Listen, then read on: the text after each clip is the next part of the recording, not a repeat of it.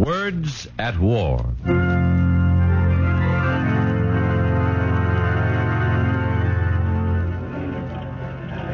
Oh, Sedgwick. Dave Sedgwick. Yes, boss. What have I done now? Step in my office. Right. Well, you've done nothing except. Well, congratulations on that Fanatelli killing story. It was good. Gosh. Tell me, Dave, how'd you like to cover the biggest murder story of the year? Oh, brother, that's for me. Okay, get packed. You're leaving for England to cover the war for the globe. Leaving- Now, don't start yapping thank yous at me. Listen to me. We're caught short. Wangley got hurt in a plane crash. We need a man we can trust over there. And don't let it go to your head. You cover a story over there the same as you do here. Just remember to be above it, beyond it, impersonal, and impartial. I catch. Just a guy holding a mirror up to light. All right, cut the smart stuff. Tell me, want the job? If the British don't object, why should I?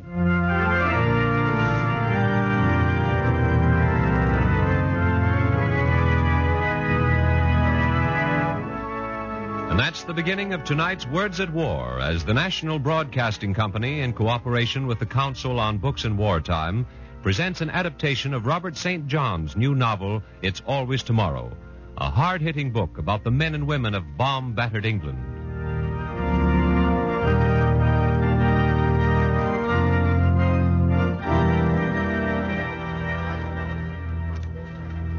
His lordship will be going to the country tonight, but uh, he wishes to retain his suite. Very well, sir. The name Sedgwick, David Sedgwick. I've got a room reserved Uh, here. Sedgwick? Yes? Uh, David Sedgwick? Uh huh. Oh, come along then. I have your keys, old boy. Well, uh, who are you? Oh, Dick Matthews, old boy. Over here five years now, you know, for the Globe, and waiting here to show you around. Uh, Thanks. Say, Sedgwick, has anyone ever told you you bear a remarkable resemblance to Gary Grant? You don't look so bad yourself, Dickie boy. Oh, now look here. Now, take it easy, kid. It's that English accent. It kind of gets me down. Now, suppose you tell me how I get started around here. Well, uh, first of all, you've got to get your ration books. Then Mm-hmm. you'll need passes to get you by the armed guards at the Ministry of Information. huh. the War Office in Whitehall, uh, BBC, and other government offices. Uh, then you'll have to register as an alien. As an and- alien. Why, yes, yes, of course. You're an alien here, you know. Uh, then I'll introduce you to my tobacconist and try to get him to put you on his list for cigarettes. Okay, okay, that's fine. But when do I get down to business? When do I meet Churchill? Oh, you don't, old boy. But there's a cocktail party tomorrow at Claridge's where you can meet some of the important people in the Foreign Office. Uh, good contacts, you know. Uh, good contacts. okay, I'll be there.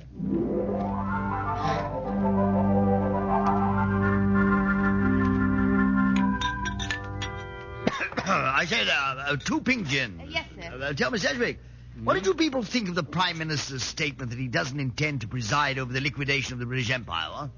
Not very much. Huh? excellent, excellent. That's the kind of talk I like, straight from the shoulder, what? Mr. Thornsby, what do you people think of the American ambassador? Well, frankly, old man, it's too bad they sent him. He's the wrong kind of chap, you know. Matter of fact, I'm quite disturbed, or so, over the uh, WWW menace. The WWW? Yes, yes. Wynant, Wallace, and Wells. Those fellows really are a menace, you know, with their claptrap of brave new worlds and remaking the universe. Socialism, that's what it is. You don't say. Oh, most emphatically. They talk of throwing open the colonies, our colonies. It's impertinence, my boy. Britain's been generous and kind to the natives in her colonies. How would Africa or India or even America ever have been developed if it hadn't been for the British? We've used our skill and sunk our money into those obscure places to make them produce. Why should we turn them over to backward Uh, nations? two pink gins. Oh, sir. thank you so much. Oh, here you are, Sedgwick. Sorry, I'm, uh, I'm feeling a little sick. Oh, um, had one too many, eh, old chap? That's right, one too many. Excuse me, please. Righto, cheerio. Stupid lot of toffs, aren't they, Janie? No worse than the usual. You're Uh, not kidding, baby. They take the cake, every one of them. Excuse me, sir. I said I agree with you. They're not only stupid, but the worst bunch of stuffed shirts I I've beg ever your run. pardon, sir. Was it another pink gin you was wanting, sir? Listen, beautiful, you're the only person I've met here today who's made any sense. Right. One gin it is. What's your name, honey? Here you are, sir. Look, beautiful, I'm a strange guy in a strange country, and nobody speaks my language except you, and even you sound a little Will there funny. be anything else, sir? Yes, there is. How about having dinner with me tonight? Sir? Swell, it's a date. I'll meet you in the Piccadilly lobby at seven. Okay, Yank. Okay.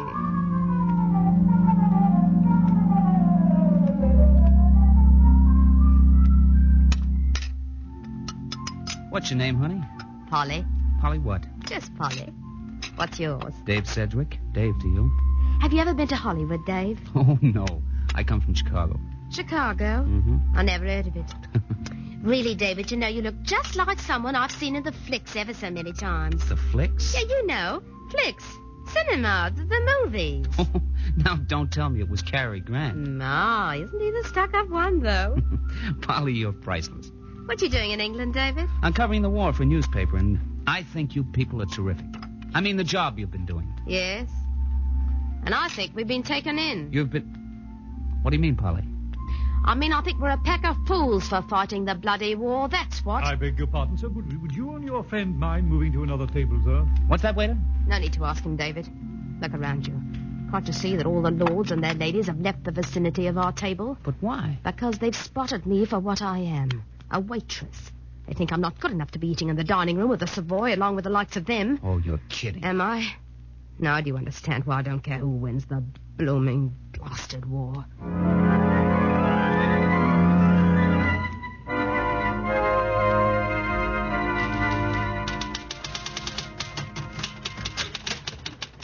Hi, Matthews. Sedgwick. Well, I got my ration book and passes. Anything terrific happened today? Oh, just the usual communique on the fighting on last night's air raid. No statement from cabinet members, nothing from Parliament. Typical day.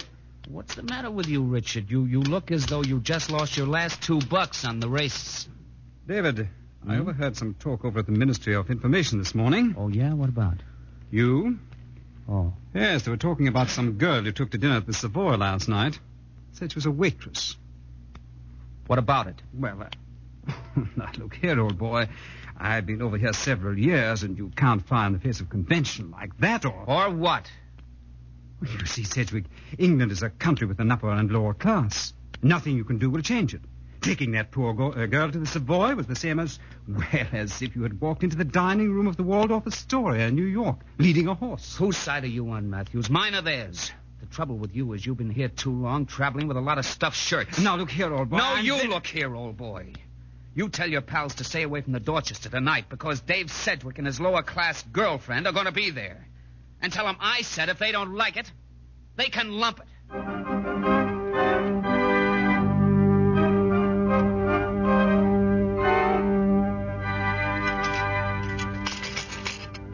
Well, Polly, how do you like dining with the toughs for the second night in a row? Oh, I can stand it.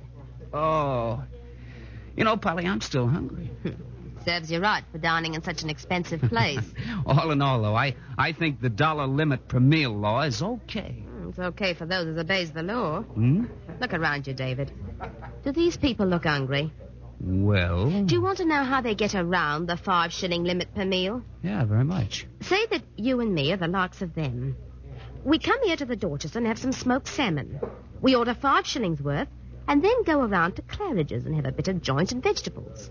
Another five bob's worth. We just keep going from one place to the other. So you see, Dave, if you've got the pounds and shillings to eat out for six days of the week, on Sunday you can spend your whole week's ration tickets for one grand meal, while the rest of the people has to string theirs out for the whole seven days.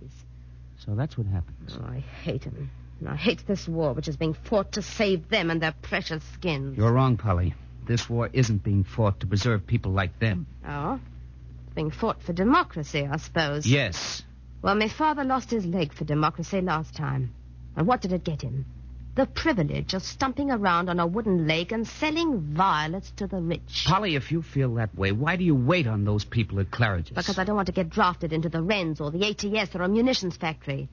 I'm not helping their blasted war along. Not me. Polly, I, I don't get it. Look, if you work for a hotel, no matter what your job is, it's called a reserved occupation, and they can't draft you. Nothing's too good for the rich, you know. You're bitter, Polly. You're bitter and prejudiced. Don't you realize what's at stake? Don't you know that the rich and poor in England are all in the same boat? Do you want to take a chance on the Nazis winning the war? What difference does it make who wins the blasted war? The Jerrys won't scrounge me any worse than my betters have been doing up to now.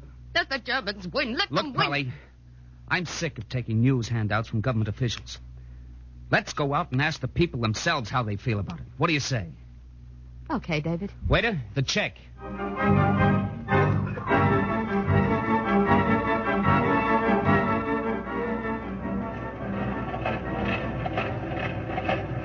The foreman said I could talk to you, may I? Hey, I think so. Half a mo.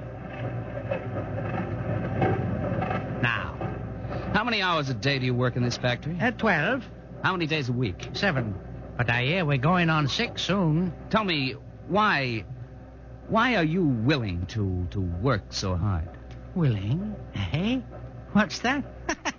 Are you balmy, chum? I see. One more question. Don't you get awfully tired working 12 hours a day, seven days a week? Oh, I don't mind that. But the thing that plays me out is the four hours of air raid warden duty each night. but after the war, I'll rest up. Have your head examined, you fool. You work, they play.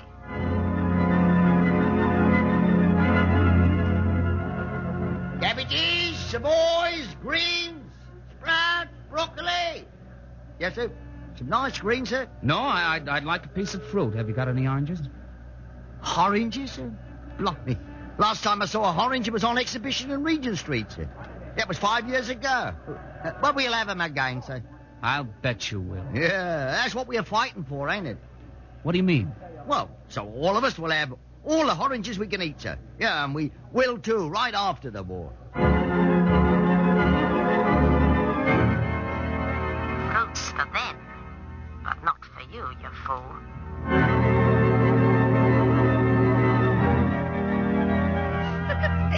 the occupation, sir.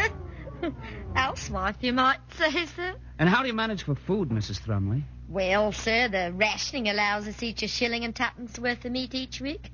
About a pound, bone included. Why, that's 24 cents worth of meat a week, American money.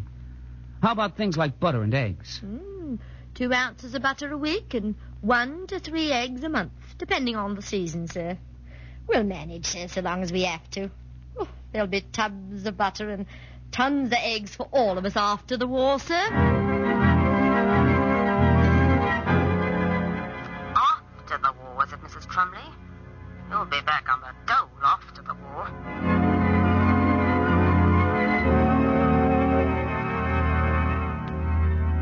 And how do you feel about the taxes, Your Lordship? Taxes? What does any man think about taxes? What father means is that he doesn't mind the taxes. Do you, father? What man of English blood would when he sees what the dirty Hun has done to our people and our cities with his bombs and his V1s and V2s? Thousands killed and mangled. One out of every three houses in Britain utterly destroyed or damaged. Yes, Mr. Sedgwick, I like to pay my taxes. Every penny's a bullet aimed at the heart of the enemy. Would you mind telling me for publication how much you paid last year, Your Lordship? Oh, about $975,000. Nine hundred. Gosh, you sure must have cleaned up. Well, as a matter of fact, Mr. Sedgwick, father only netted $24,000. There's a 97 and one half percent tax, you know. That's right. My income was about one million dollars your money. But what I'm giving to the war is nothing compared to what my son has sacrificed. Father. My son lost both eyes in North Africa. Well, I'm going to do my best to see that there's no recurrence of this after this war.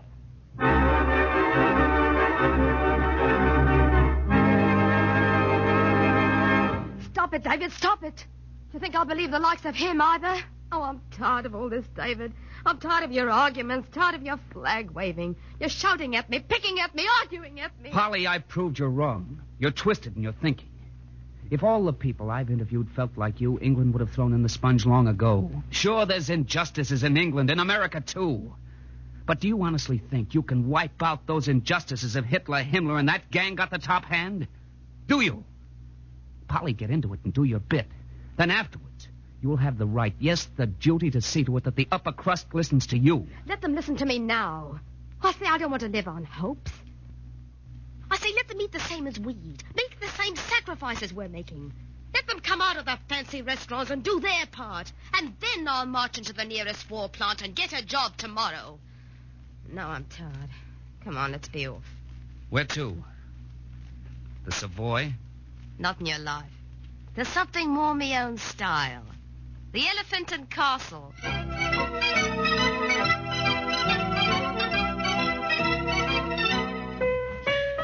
Last week, down our alley comes a tough, nice old geek.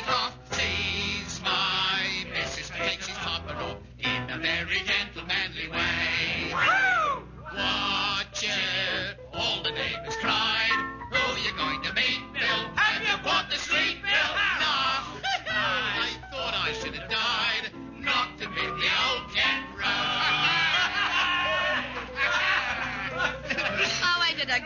on, David. oh, it's the best. Well, if it ain't my old pen pal Polly, how are you, Duffy?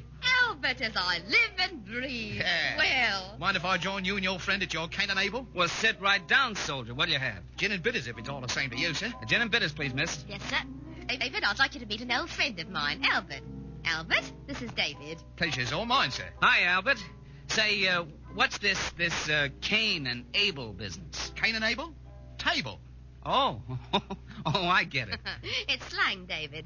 Rhyming slang, we call it. Rhyming, eh? Well, give, say something to me. And... Well, he went up the apples and pears, and he sets down his cherry ripe on the cane and Abel. Says to his cows and kisses, and where me round the houses. Hey, now wait, wait a minute. Slow down. What in the world does that double talk mean? it's quite simple, Dave.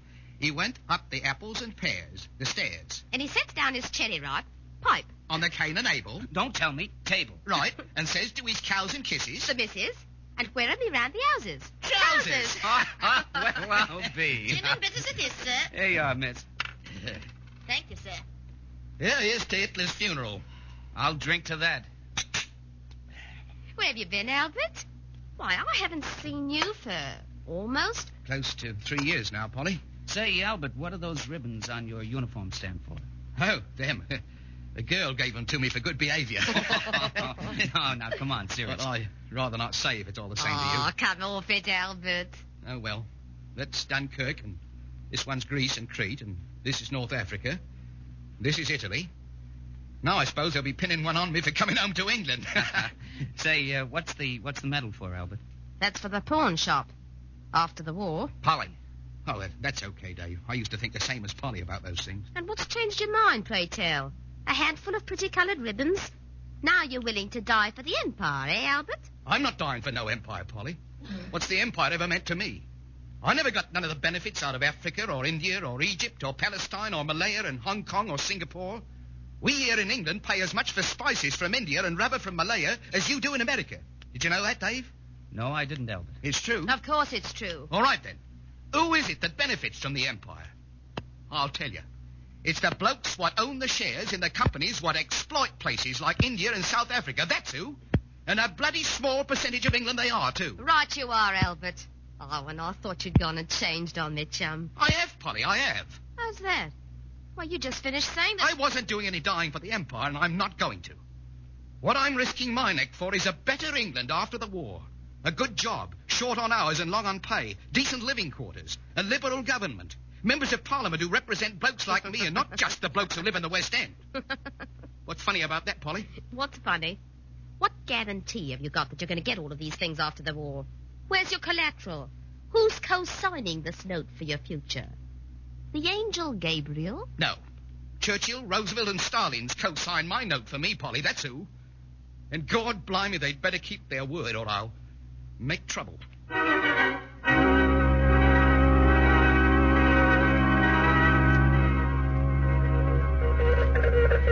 English people say will not let years of servitude to war, years taken out of lives, years of meager food, uncertainty, bombings, and slaughter be forgotten. Stop. When rebuild England, intend to rebuild lives and security with it. Stop. Have not forgotten sacrifices and have no intention.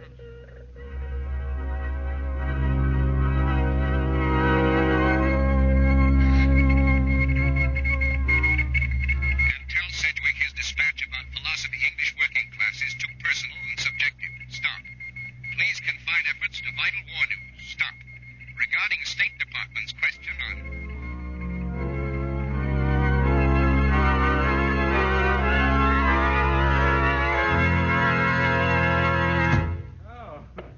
Still angry about that cable from the Globe, old fellow? Well, wouldn't you be? Well, if I were you, I'd stick to the Daily Communique. Find myself a sympathetic lady friend and have myself a good time while I was over here. That sounds as if you don't expect me to be here very much longer. Oh, there's no room in England for idealists. Look, Dickie boy, I'm no idealist. I'm a reporter. I sent the Globe a story telling them what I saw and heard, and then they. Oh, play it safe, old boy. Stick to the Daily Communique. Don't be naive.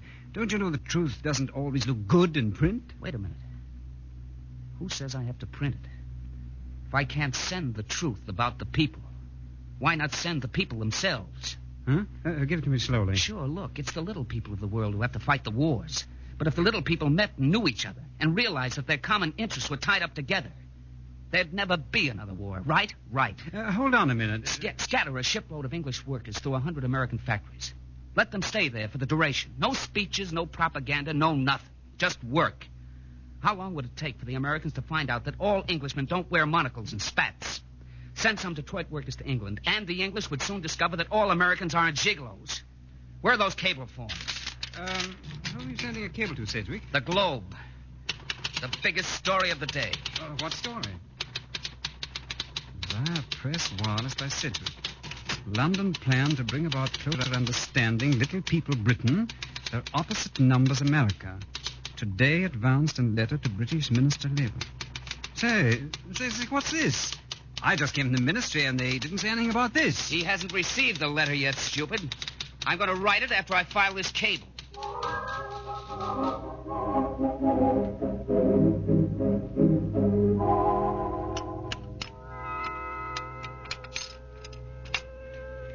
And this is their reply, Polly.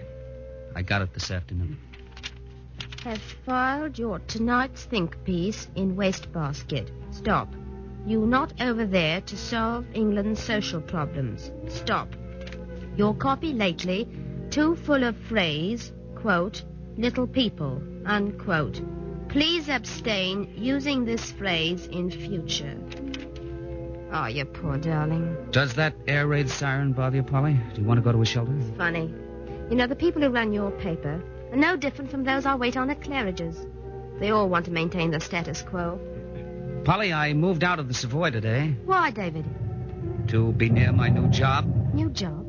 Oh, don't tell me they've gone and sacked you. Oh, no, no, Polly. I'm still working for the Globe, but I've taken another job in a munitions plant. Have you gone balmy, David? Now, what do you want to go and do a thing like that? for? Because I believe in people like Albert and you, Polly. I believe in this war, and I want to help our side out. I've written and talked enough about democracy. Now I want to do something for it. And I want you to quit your job and come in this with me. Polly, this is a people's war with all of us fighting for something to believe in. People's war? What kind of people? Oh, Polly. Oh, no. When it ain't no longer a reserved occupation to serve tea and crumpets to swells on the dotted floor, and when they give us some guarantees for the future, then I'll join your bloody war. But not until. Uh-oh. That was a close one. You frightened, darling? Who, me? Please take shelter in the cellar, everybody. Harry, please. Come on, Polly. Safest place in the Blitz is under a stairway. Ah, here we are. Stand over there. Let me get in front of you, darling. Are you okay?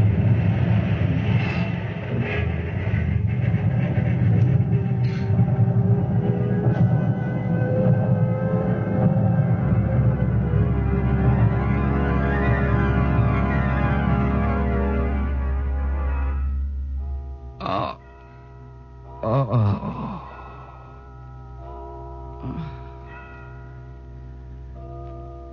Will somebody please turn off that anvil?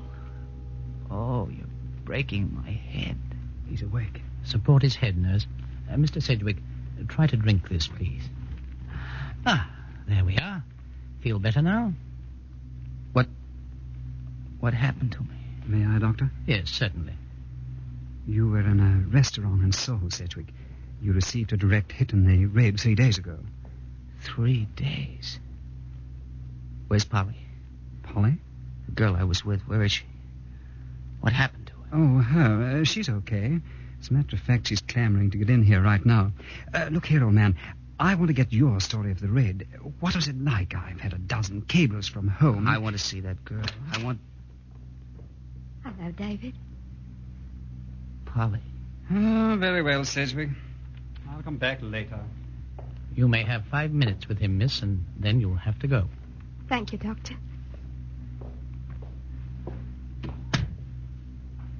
Well? Oh, darling. No, no, no. But Polly. supposing something had happened. Funny. I had exact, exactly the same thought about you. Ooh, me? Nonsense. It'll take more than a direct hit to put little Polly out of the war. Oh, now tell me, David, what's wrong with you? Well, I just woke up five seconds before you came into the room, Polly. I. I haven't You, had you a can chance. move both of your arms, can't you?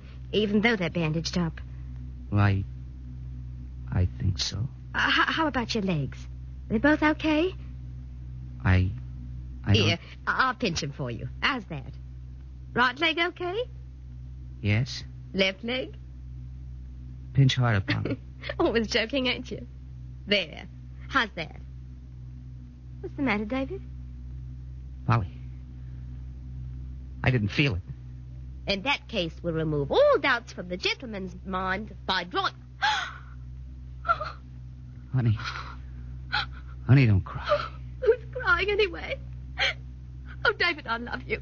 I'd love you if you didn't have any legs, David. Thank you, darling, but. Now what's troubling you? Well, I. I don't know how I'm going to be able to stand at a machine in that factory ten hours a day. Does it. Does it mean so much to you, David? Yes, Polly. It does. Then, all right, don't worry about it. I'll quit Claridge's, David. I'll take your job in the war plant. Polly. Oh, Polly, I'm proud of you. I knew you'd change your mind about the war. I knew it. Oh, I haven't changed my mind about the war. Look, David, let's be honest with each other. Life isn't no storybook. I'm going to help out with the thing you want done. But not for none of those high, high-blown reasons you're always talking about. I'm being honest, David. I ain't no patriot. But I am a woman. And, well, I'm in love with you. That's why I'm doing it. Okay, darling. Have it your way. And another thing, just because I'm working in a war plant don't mean nothing. I'm going to keep an eye on certain people here in England just the same, and you'll help me, David. Yes, dear. I'll help you. And if they tries to cheat us out of anything we've won in this war, then we'll see if we can arrange another direct hit, especially for their benefit.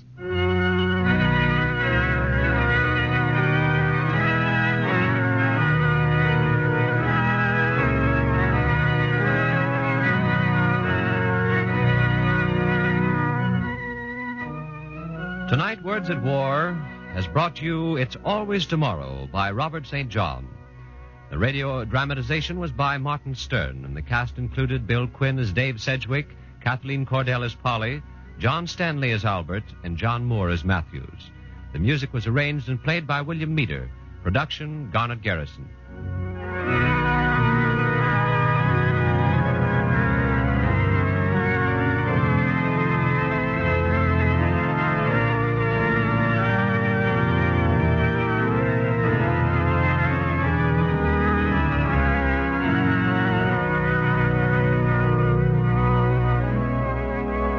Next week, Words at War will present the radio dramatization of Borrowed Night by Oscar Rave. This series of programs is brought to you in cooperation with the Council on Books in Wartime by the National Broadcasting Company and the independent radio stations associated with the NBC network.